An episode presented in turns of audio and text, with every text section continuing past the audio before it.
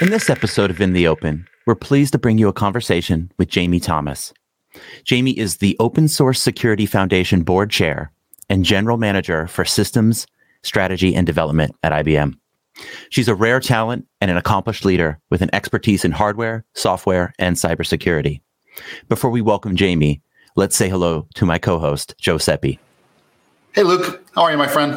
Good. How are you doing, Joe? I'm all right. I'm all right. I was uh, excited about spring coming, and then it dumped a bunch of snow, which was beautiful. And now it's melted. I've got my motorcycle ready. Like I'm spring. I'm I'm really itching for it. It's a decent day out there today, but spring can't come soon enough. How are things by you? It is. It's 50 degrees out there. It does feel like spring. I just got new all-terrain tires for my pickup truck, so I'm ready for the mud. No problem. Yeah, you got a lot of work to do out in the woods and get muddy with your new truck. That sounds great. I'm enjoying it. It's a uh, fantasy come true. But without further ado, let's welcome Jamie, our guest. Hi, Jamie. Hello. Great to see you, Joe and Luke, and thanks for having me in the open today. Yeah. Yeah, I'll just chime in on the weather here in Raleigh. I was playing golf last weekend. It was quite warm. And now, of course, I'm wearing a I'm wearing a sweater, so it's cold again.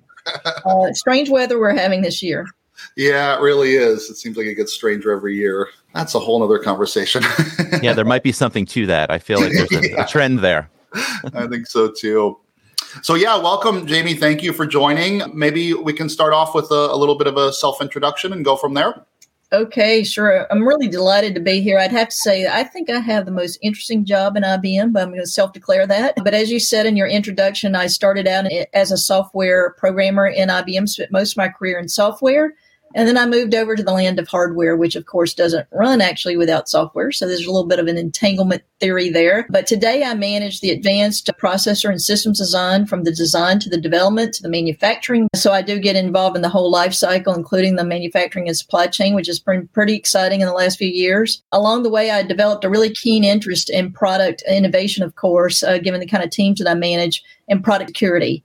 And so, about two years ago, I actually assumed the ownership of IBM's enterprise security mission as well. And it was really, I think, founded on my long term involvement in software and uh, hardware product security. And that office really owns the CISO role, and uh, the team is responsible for cyber operations and product security. That's really fascinating. And those two things really do intertwine, right? The hardware, the software, security, like it, it's all interrelated. Yeah, absolutely. And uh, I've had a keen interest in that over my career. I guess it was when we did WebSphere many years ago that we really conquered this notion of how do you really meld the software with the hardware and create this differentiated value.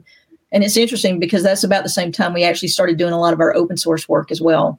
Yeah, that, that's interesting. We definitely will spend a, a lot of time talking about security today, but I think it might be cool to dig into some of your open source background. I know you said you started out programming and stuff, and and you've mentioned Eclipse. Tell tell us about your open source story. My, my first uh, involvement in open source was probably with the Apache web server work that we did, and that was a early work that we did in WebSphere when we decided we wanted to do take an open source approach to that endeavor as opposed to a IBM proprietary approach. Uh, so we started on that. We we did a lot of obviously we learned a lot from that effort and our next big effort that I was involved in was uh, the Eclipse Foundation, which is where we took a lot of our intellectual property around the tool chain, uh, particularly for Java, and we spun that out into the Eclipse Foundation. I ended up managing what was then the Rational organization. We had acquired Rational, and they were very key in the construction of a lot of the concepts and methodology that went behind this. But the important thing was we really were intent on creating an open ecosystem for Java programmers. And we did feel that this endeavor was was successful in allowing more Java programmers to participate in an ecosystem that added value, as well as work with IBM on the work that we did after that. Um, I guess the next big thing we did is we IBM invested quite a bit in Linux, and I was um, actually still in WebSphere a lot of the during when that first started. But one of the fundamental things we realized is that Linux did need to be a cross-platform play. And so we invested to make sure that Linux was a first class citizen with our hardware platforms, particularly our Z franchise. And of course, that's been beneficial to this day. I guess the culmination of that whole story is the acquisition of Red Hat, which was quite a big uh, deal. And I, I, was really pleased to see the Red Hat team join IBM It was really a culmination in, a, in this long term effort around Linux. But in between that, of course, I've seen many different open source projects, but historically, those are the three that I think really pivoted IBM into this direction. Yeah, those three are huge, and and I think often, oftentimes people don't realize, and I, I take every opportunity to, to, share with them like IBM's long, rich uh, history in open source. Those three things alone uh, Apache, Eclipse, Linux Foundation. I mean, those are huge players in the open source space, and we were integral in, in spinning them up and, and getting them going. And I think too, the important thing that I think you're touching on there as well is is the whole concept of open governance and having everybody participate equally and having no one have you know outsized influence in the development of these the software and, and these foundations and ibm's been key to that work in a, in a variety of ways it's really I love sharing that story whenever I can. So yeah, where, where do you want to go now, Luke? Where should we dig in? I feel like maybe we should defer to Jamie, but my my inclination would be let's talk about what the landscapes and because security is such a big deal, and we're talking about open source. Let's talk about the uh, the Open Source Security Foundation and your work there, and give us uh, a the layout of that landscape. Okay, I got involved in the Open Source Security Foundation late last year because the foundation itself recreated itself, right? It created a new governing body, if you will, of senior executives across the many firms that are participating.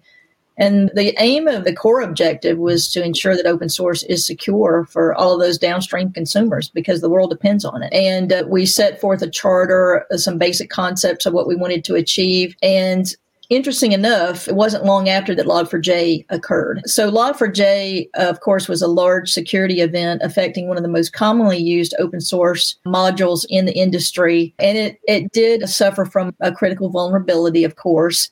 But the amount of use of Log4j is really what struck the industry at large because everyone had to understand where it was, how to patch it from a delivered software perspective as well as for any anything that resided on infrastructure within an organization. That would include cloud services or internal infrastructure etc so it was different in terms of what had already occurred from a cyber perspective in the industry and I think this then only reinforced the fundamental principles that OpenSSF had already embraced and had started to embark on. But it did in a big splash. You can't imagine the concern that occurred from the world at large, uh, from you know financial institutions to healthcare organizations to critical infrastructure, industrial infrastructure, because Log4j was so highly uh, prevalent in, in our code. It was a real test of everyone's ability to patch expediently to also execute cyber operations. It did solicit a lot of governmental attention. Uh, so you can see out there that the White House did convene a meeting around Log4j and what we needed to do to further protect ourselves. I attended along many of the, with many of the other members actually that are on the Open SSF. You can see out there in the White House press articles who attended, including the Open the Open SSF team, the Apache Foundation, etc. So it was a it's a good collaboration because it's going it will require industry collaboration in my mind to really conquer this kind of problem. And to make sure that we can the adults in the room if you will to provide the insight the skills the best practices and the oversight recommendations that allows open source to be effective going forward. Now one of the key points that we did make uh, is that this notion of curated open source, which we are really big sponsors of, is absolutely critical in this journey.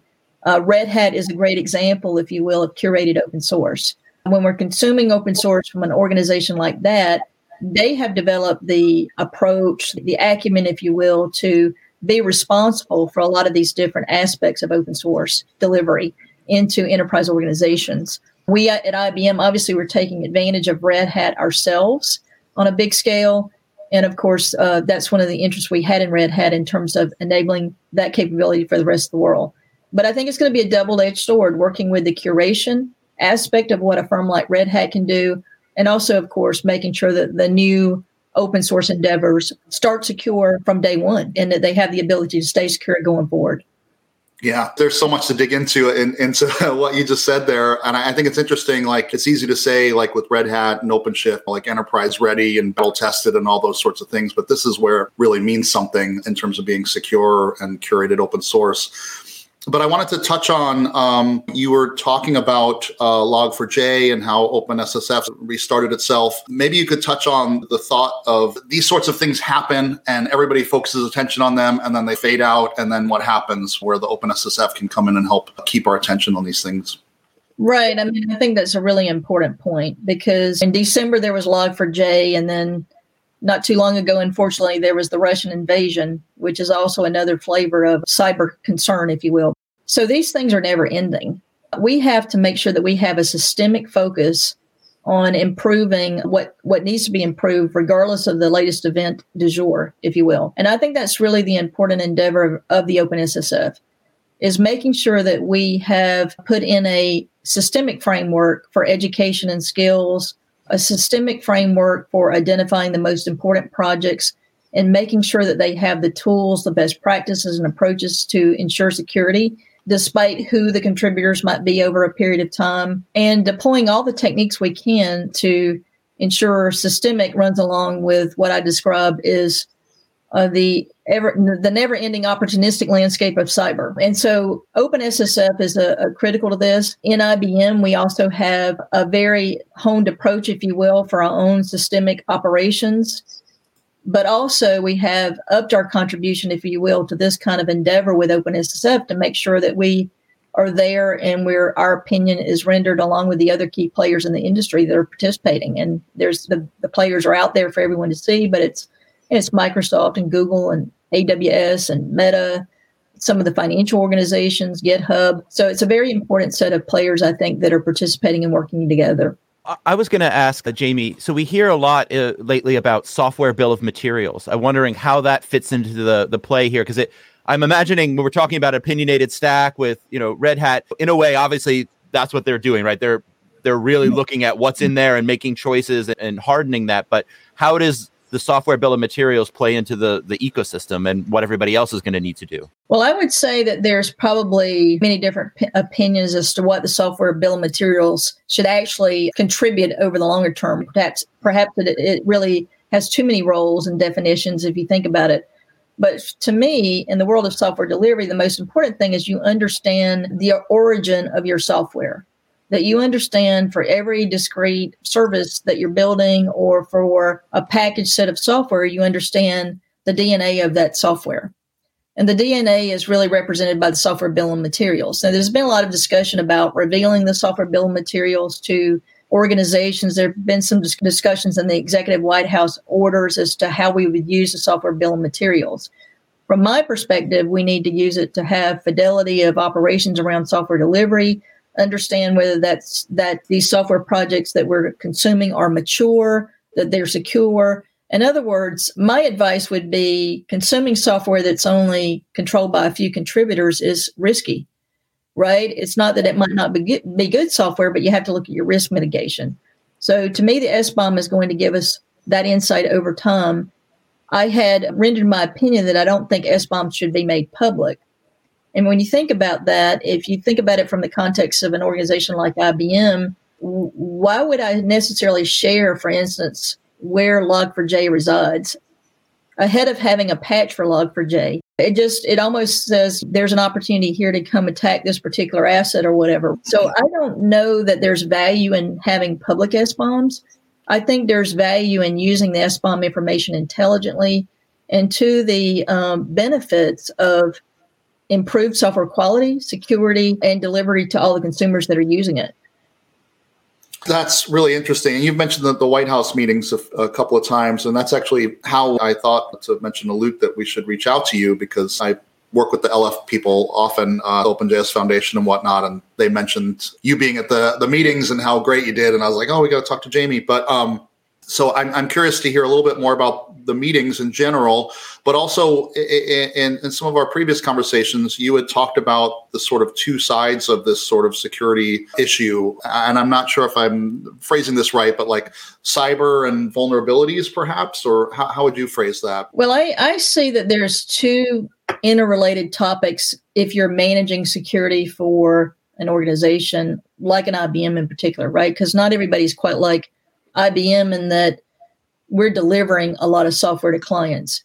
But in our world, cyber operations is job number one. You have to have the you have to have an inherent ability to protect yourself from the hackers, the bad guys, whatever is happening. You have to have an ability to protect yourself from bad decisions that unfortunately developers make every day. And we can assert best practices, but not everybody's going to follow the best practices. A lot of it has to do with training and knowledge. So in IBM, we build a very automated cyber operations capability that is very layered. And we're able to handle a large number of events on a daily basis and, and intelligently do something with those events. And the goal is to implement zero trust cyber operations, where we assume that people will make mistakes and that the bad actors will take advantage of those mistakes. And that's the uh, principles of how we want run cyber operations. But if you think about it, when you're in a system like this, we're a company full of innovators. And so our other job is to make sure the innovators understand how they design secure software from day one. And we have a policy called Secure by Design that's part of our formal IT security policy that all of our teams are expected to follow. You know, it's a series of best practices, CICD framework recommendations, and outcomes that we expect these teams to achieve, regardless of they're developing a product that runs on premise or whether they're developing a product that's going to run in the cloud. So they all are expected to adopt these. One of the observations that I would have, and, and we do the same thing for hardware security, I was very much involved in Spectre Meltdown, which was one of the bigger events we saw in hardware security a few years ago. And you have the same objectives there, albeit a little bit different in terms of how hardware comes to life, if you will, as opposed to the software. Software is a lot more fluid, a lot more dynamic. But one of the observations I have is that we need a further state of the art development, I think, around CI CD pipelines, where they're not only automated, but they're also, there's this element of similar to what we see in cyber. If someone does something wrong on their iPhone or their laptop, I get a flag in cyber operations that they downloaded something that's not allowed.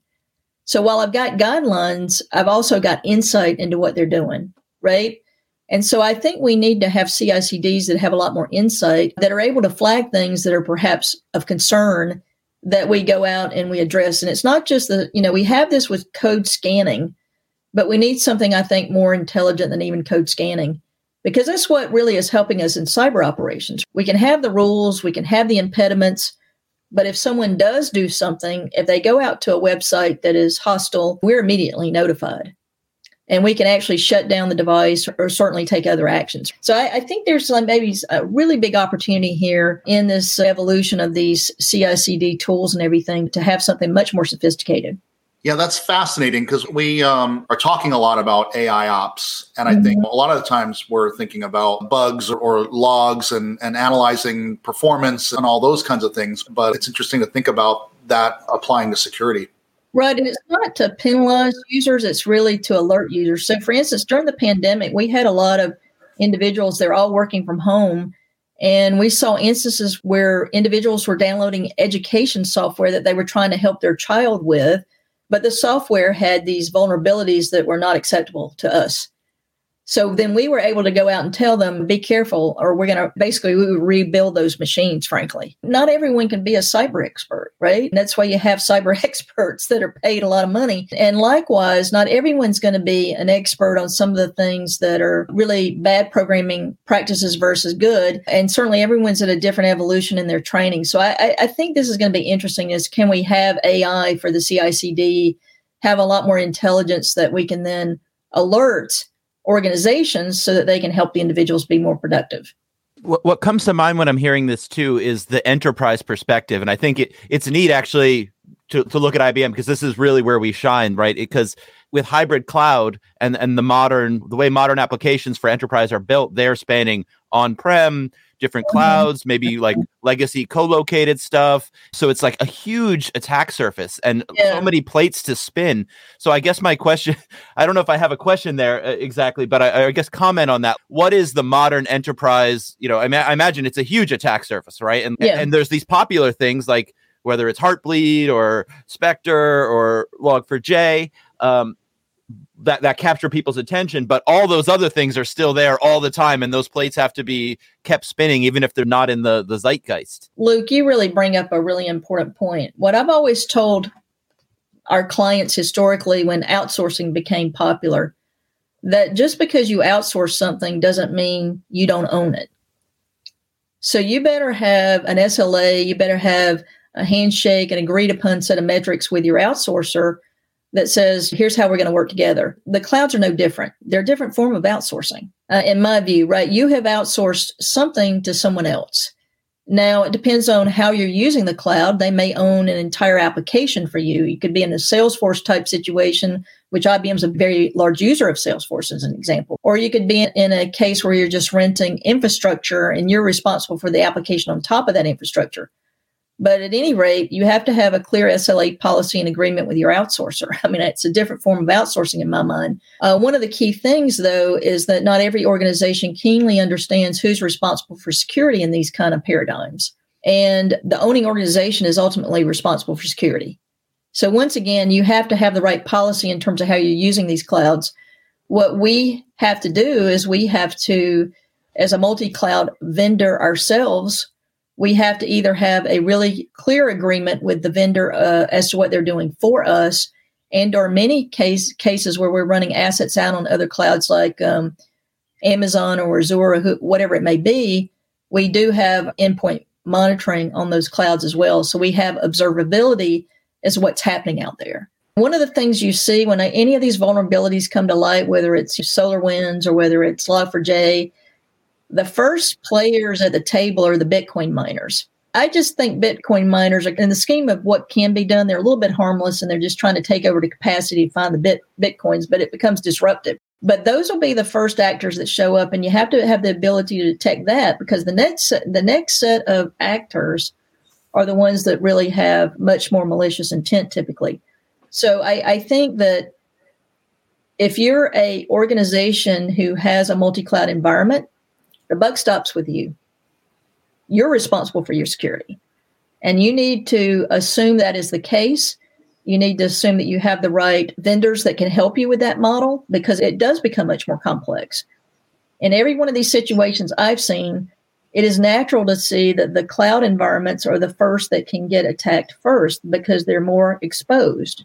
Something that's behind multiple layers of protection, firewalls, etc., can be attacked for sure, but it's going to be a little bit harder. You see what I mean? So in this hybrid environment, you've got to be really astute to that. You've got to be astute to who controls your applications, who works on your applications. One of the things I think, unfortunately, that this whole terrible situation that we're seeing on television every night with Russia and Ukraine has brought to light is your location strategy for where are your apps being developed? In a cloud environment, there's a great productivity coming out of these environments. So I'm not saying that there's no productivity here. There's tremendous productivity.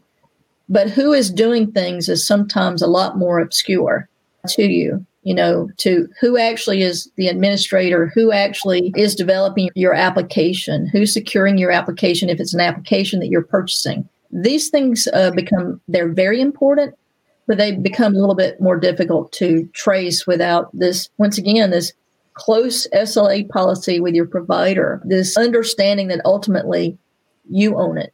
I always tell the developers if you ship open source, it's your product. You can point to other projects and everything, but at the end of the day, it's your product. It's your offering, your service that's consuming that you mentioned about open source and, and shipping open source. And I wonder, we had talked about the top 500 projects coming out of a Harvard study and the mm-hmm. work that is going on at OpenSSF to identify top projects to be focused on. Um, you know, maybe you could talk a little bit about that. Well, we did get a readout most recently from the last Harvard study of the most uh, utilized and important projects. And we have to take that data and understand how we help the top projects become more mature should they need the help. So there'll have to be an assessment done of the top projects to understand the contributor map, the kind of tools they're using, the kind of challenges that they have, and how we can accelerate their maturity if needed. Some projects will likely be fine for a different set of reasons. And one of the things that I'm doing, of course, is matching our most used assets inside of IBM to those projects to understand that map because there can definitely be a difference between the most used and where people are currently contributing. And it's just natural because open source is been around for a while now. So there's a maturity map of open source, just like you would see with any software. So you have to look at both dimensions of both strategic evolution of what you need to do to drive your business forward as well as what you're consuming. That was one of the things that came to light with Log4j because I think it's been around for 21 years. So it's had plenty of time to proliferate.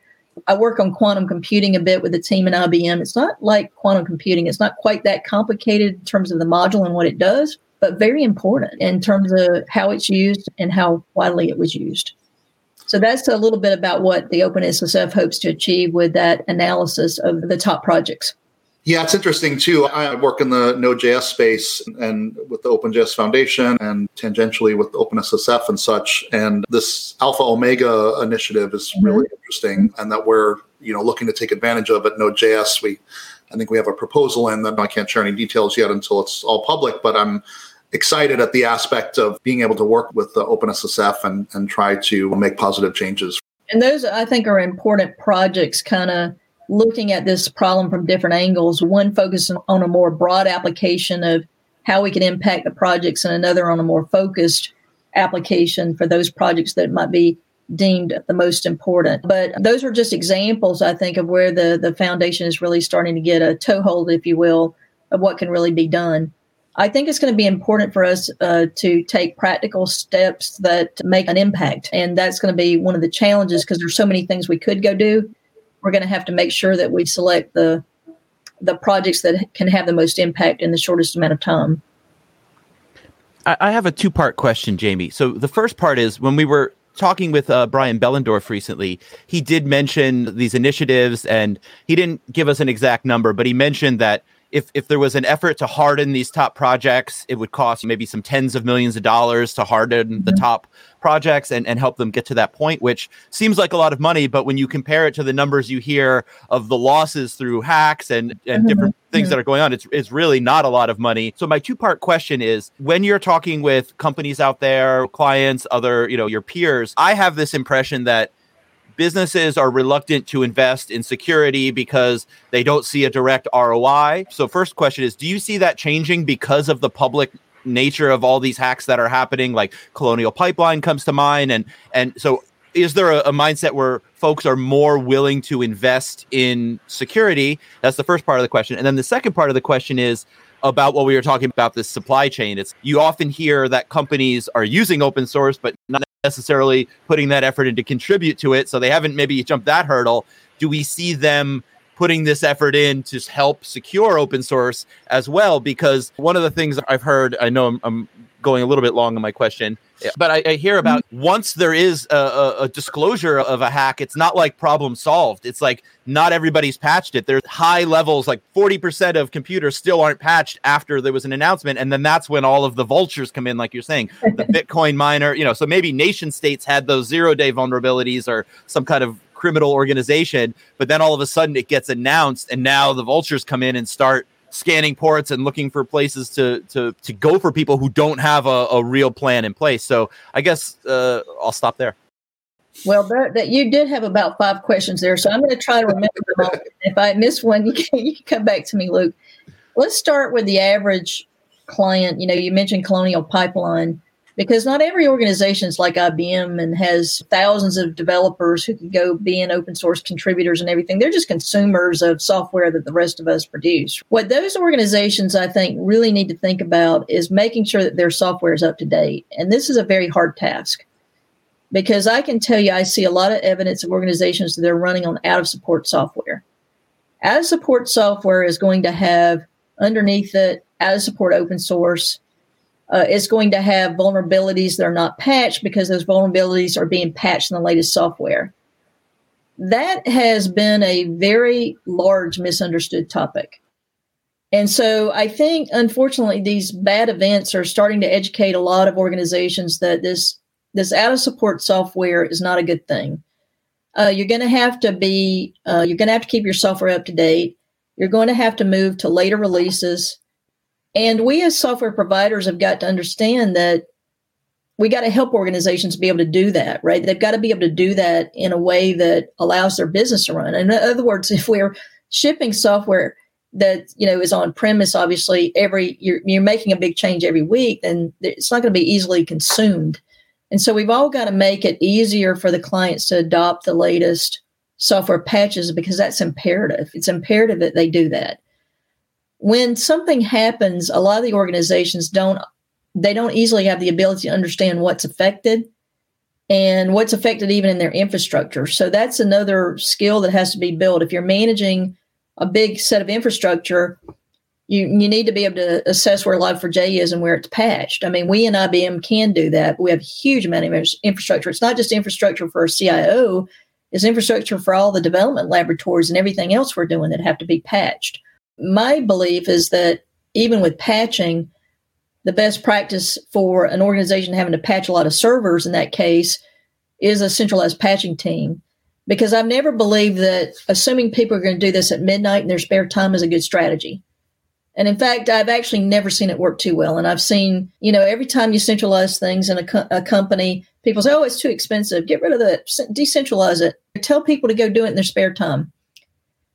Patching in spare time and assuming people are going to get all that right, I think can be a very dangerous strategy. So my take is you get a, a small team that's effective, you get your, you know, you get that in order. That's what a lot of these organizations need as well. Now, for those of us that have the benefit of having thousands of really skilled developers, it, I think it is our obligation to be participating in the right way. And that's why organizations like Apache and OpenSSF and the Linux Foundation are so important. It's why leveraging what we can do through Red Hat is so important, right? It's our obligation to make sure we're taking those actions to help the other organizations who are not development organizations. They are consumers of software. Now, some of those organizations are so large in the case of some of the, you know, if you look at financial services, they do have thousands of, of programmers. So they are able to also bring to bear contributors. There are companies that are of that size that can bring to bear those best practices and participate in these organizations as well. But you look at a lot of the organizations that get taken for ransomware, hospitals, educational concerns, city governments, they're not out there able to pay for hundreds of thousands of dollars for cyber experts. So we have to help them with some of these basic best practices, which is run up to date software that doesn't have vulnerabilities, have some investment in that, have some basic cyber uh, protection. Make sure you have a way to get your servers patched in a meaningful time. Those are the things we have to help them with, along with the things we're doing to make the the software inherently more secure if that makes sense it does make sense and it, it, when you're saying that it reminds me i was recently listening to a, a podcast about a school district hack and it, the situation was they had automated some sort of disaster recovery backup system but they hadn't checked it it wasn't working and they they were really stuck then and the other thing is and this is to comment on your mentioning maybe it's not a good idea to have public software bill of materials. Something that they pointed out is the reason that a lot of these hospitals and school districts and governments and stuff are getting hacked is they publicly have to publish their finances. So these hacking groups know exactly mm-hmm. what they're they know you know what they have and say hey we know yeah. you can pay this because you've published it. And i'm i'm imagining a scenario like that too where if if you have if you're too public about what your stack is and and what's in your thing you're also giving a roadmap if there are those organizations that have zero days and things that aren't not known they know where to get you now. Well i, I think that is really an important question. So deciding what you're going to publish and where you publish it is important whether it's software bill of materials you know i certainly wouldn't go out and publish the bill of, bill of materials for the quantum computer. It would be quite a, an interesting thing for a lot of people. Publishing you have to be astute about the information that you publish. But what i would say about a lot of those organizations you hit on a key point is the data protection is not where it needs to be. So aside from all these other things it's re- your, your most critical asset is likely your data. And if you lose access to your data your, to your data through ransomware obviously you cannot do anything and from my experience most ransomware attacks take at least seven days to recover from so I personally went out and got gasoline in my car when I saw the Colonial Pipeline attack. Like I think I was out that day because I actually almost ran out of gas the last time the, the pipeline went down to due to a hurricane here in Raleigh. So I was like, I'm not going to go at, be at a gas line with a hundred other people again. I'm going to have my gasoline because my best guess is it will take over seven days for this thing to come back, which is I think it took about seven days. What organizations need to do is what you said they don't do, which is they need to make sure they have a copy of their data. They need to make sure it's up to date and they need to make sure that it can actually come back to them in their lifetime. The amount of data that gets stored is so vast that it can often take days for the data to come back. So, do you have a way that you can get the data back more quickly? And that's why in IBM we have invested in our storage products capability. It's called Safeguard Copy, which takes snapshots of this data, which is immutable, is tamper proof, and they can get it back quickly. Now you can then store a lifetime of data, petabytes out on wherever you want to store it, data storage, tape, etc. Because a lot of organizations have to keep it around for a long time.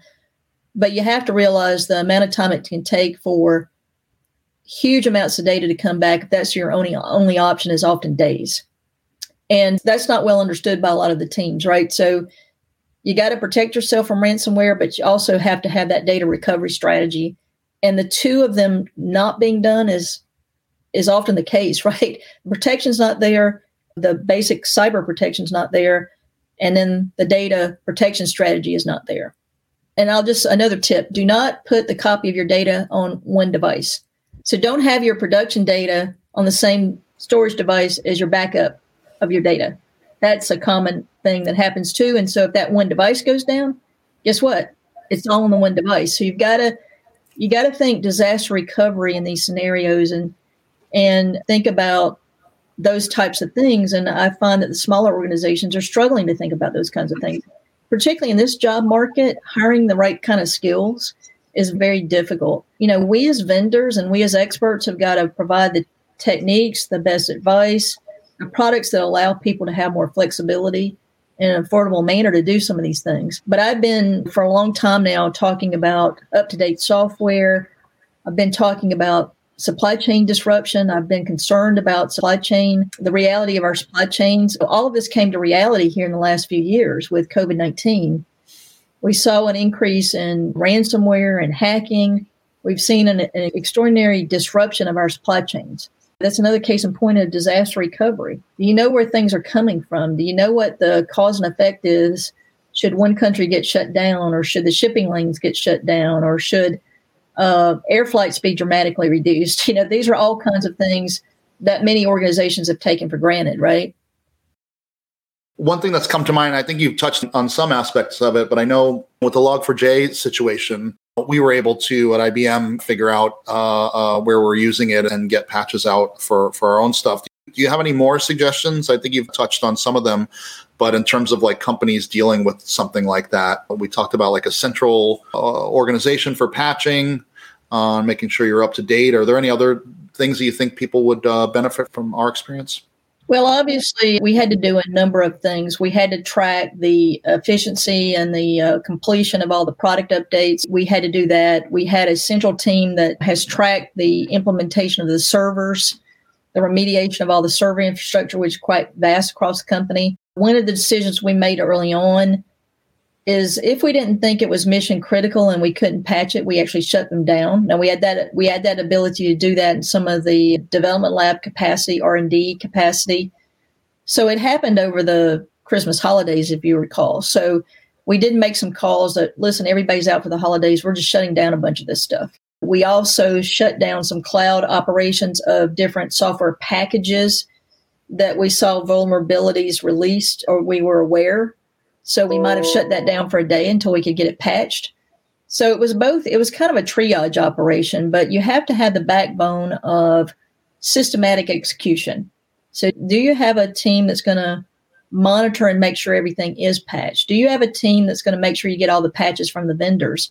And once you get the patches, are you getting those patches deployed? Because I know that a lot of the patches we produced are not deployed across all the clients yet. I mean, there's some of them I'm tracking very closely, and uh, I can see that they're not yet deployed. So that's another challenge in this whole thing is that you know when something's that prevalent, it's going to take you a while to get those patches rolled out, and you have to have someone that's on point to make sure that happens. And it, it has to happen in the in a time that is effective for your risk management assessment.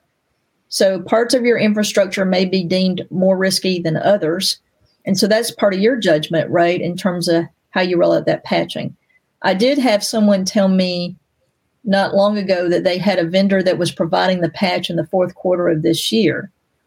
Now, that is a little bit late for the patch. so I, I, told them that I think they need to go back to that vendor and have a, a different conversation. Realize, though, that this was very complex for a lot of organizations to manage. And I think we've all learned from how would we do, what would you do different from a communications perspective? Uh, what would you fine tune? How do you increase the velocity? All of those kind of things. Yeah, and I think with a lot of these things, people tend to be reactive. You know, with Log4j and these other big ones happening recently, the shift to being proactive is is really key, and I think that's underpins a lot of what you're saying. I wonder, and this is maybe getting back to one of Luke's uh, earlier comments. Do you see, in terms of companies that are able to invest in open source, do you see that happening more? And also, and, and I mean that in terms of money as well as resources and involvement, like at OpenSSF and, and such. And I wonder, not just companies, maybe you could talk a little bit about the White House meetings and was that was it a two-way conversation should we expect mm-hmm. more from the government what are what's going on there I think that I see more large organizations thinking intently about their open source strategy, about participating in these kind of forums if they can, about contributing in the case of OpenSSF, the core members have contributed uh, some investment there for the ongoing effort. I see organizations uh, much more thoroughly using scanning tools to scan their code for vulnerabilities. So I think we're going to see a lot of the regulated industry be a lot more assertive about what they expect from their providers. We're seeing that because the awareness has been dramatically increased. And part of that is due, of course, to all the executive orders that have come out from the White House around what organizations should be doing and what they are expected to do by the government, which has been, you know, changing over the course of the last year. I found that, you know, this particular meeting we had was a very collaborative meeting. Very good job by Anne Neuberger, the Associate Assistant Director of National Security, who you may have read about in the uh, press recently, also helping Ukraine, according to the, the press you know, it was a great forum for us to be able to share across the large organizations about certain topics and share what could work and what we thought we think could be most beneficial. And I think that kind of collaboration across the major players will be important going forward. And so we at IBM certainly look forward to working in that vein in a collaborative way to understand what will make the biggest difference. Shortly after that meeting, unfortunately, in the last few weeks, this these whole events did play out of the invasion of Ukraine. And you can see there where cyber attacks have been a part of the warfare, right? Kind of going both ways between the two countries. But certainly there was a big attack on the infrastructure of Ukraine from what we can read about in the press. So it, it's just an indication of what we all suspected that you know a battle doesn't take place just with the traditional warfare right it can, can be exacted in this vein, and that's why it's so important for us all to be vigilant about it. And that was obviously part of the messages that have been coming out from the administration and the White House over the last year. The heightened awareness started with SolarWinds, if you all recall, and that happened at the end of 2020. It happened at almost the same time in December as Log4j happened, oddly enough, in 2021. So we had about a year separation between SolarWinds which was a software supply chain attack into the SolarWinds asset. And then you had the vulnerability exposure in Log4j, which was a different kind of a situation, right? And so those two big events really were a catalyst to why governments have gotten a lot more involved in this topic. I would say SolarWinds was disruptive, but not in my mind as disruptive as Log4j was, given the prevalence of Log4j everywhere. Now, that's just my perspective because they're very different attack vectors in terms of how they evolve, but they were both in, involving software. I, I, have so many things, and I, I, realize we're running out of time, so I'm, I'm, sort of triaging in my mind what I want to ask. Um, so I guess the first thing I want to say is it can seem really daunting. I'm imagining if, if you're a company, you're, you're fo- especially with the challenges from COVID and supply chain, and now the disruptions that we're seeing from the invasion of Ukraine, which it's it really goes to show how connected the world is too. Because mm-hmm. I'm surprised. Like just talk, yesterday, I was talking with a, a, developer who I had met at some of our IBM meetups years ago, and his startup, his lead developer was in Belarus, and his team mm-hmm. was in Ukraine.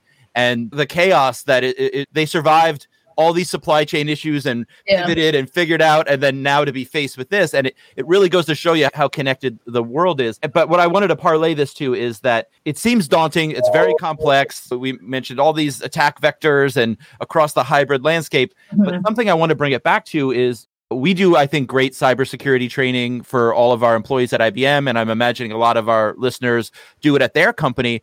But I, I feel like it seems like there's all this advanced stuff, but really, if you bring it back down to the basics, solidify yourself on the basics, right? Because so many attacks come from clicking that wrong mm-hmm. link yeah. in the email, or that that becomes the chink in the armor that brings them in. And the other thing I want to mention, and I, I guess my question would be: Is this a good thing to say, or am I right here? But is also really careful what you post. Uh, people post little mm-hmm. details about oh it's so annoying we're getting an audit again like this or yeah. oh i don't like this thing and you say it on stack overflow and i was listening to my, my favorite uh, cybersecurity podcast darknet diaries and that's where penetration testers go yeah. and that's where these yeah. nation states and, and organized crime they're reading your Twitter, they're reading Stack Overflow. They're looking for those little pieces of information that give them the insight to start their social hack or to know what tool set to use to attack you. So I guess my question is like, hey, basics, right? Yeah, I, I think so. And as as these kind of social tools have become more prevalent, even inside organizations where we're all using uh, things like Slack and GitHub and everything, I think you need to still discreetly define who your universe is you don't need to share everything with everybody, particularly if you're a large organization. You certainly don't need to share all of this information outside, right?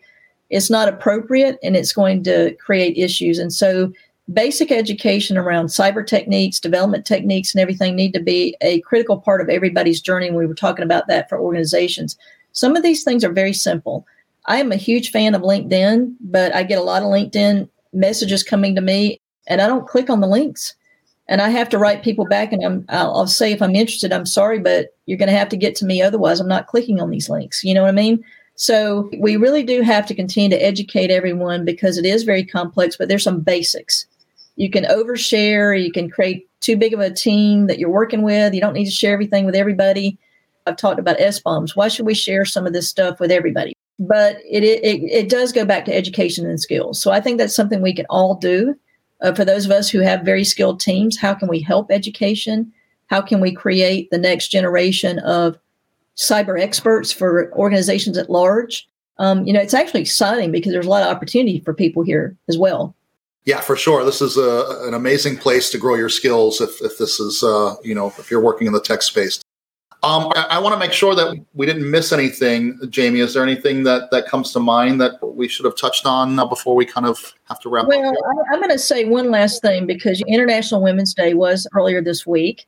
And so, in that vein, I'd just like to say that, you know, a lot of the topics we've been talking about are very interesting.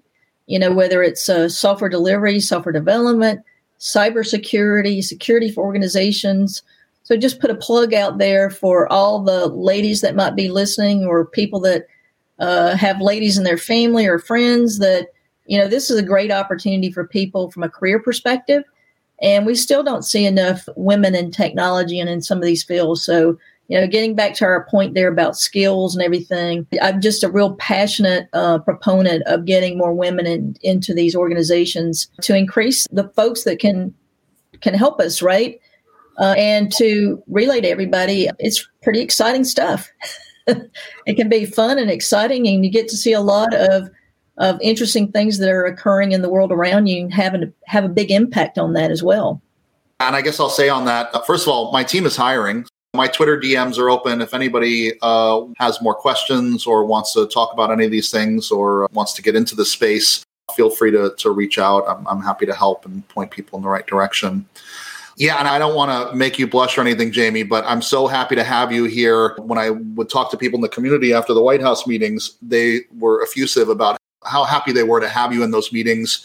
Your experience and intelligence is on display here. Uh, so I really appreciate you coming and talking with us. Thank you. I really enjoyed it. Uh, you're a great uh, host, and it's a very important topic, something I'm very passionate about. So it was great to be here today, and let's hope for warmer weather so we can get back to, to, to, to golf and things like that. Yeah, sounds good. And um, you know, if you ever want to come back on, something's happening you want to talk about, we'd love to have you back. I, I love that something's always happening, so it's a matter of when you guys uh, want to have me back. But I appreciate it. Thanks, Luke, and thanks, Joe. Great, thank you. Thank you, Jamie. Cheers. Cheers.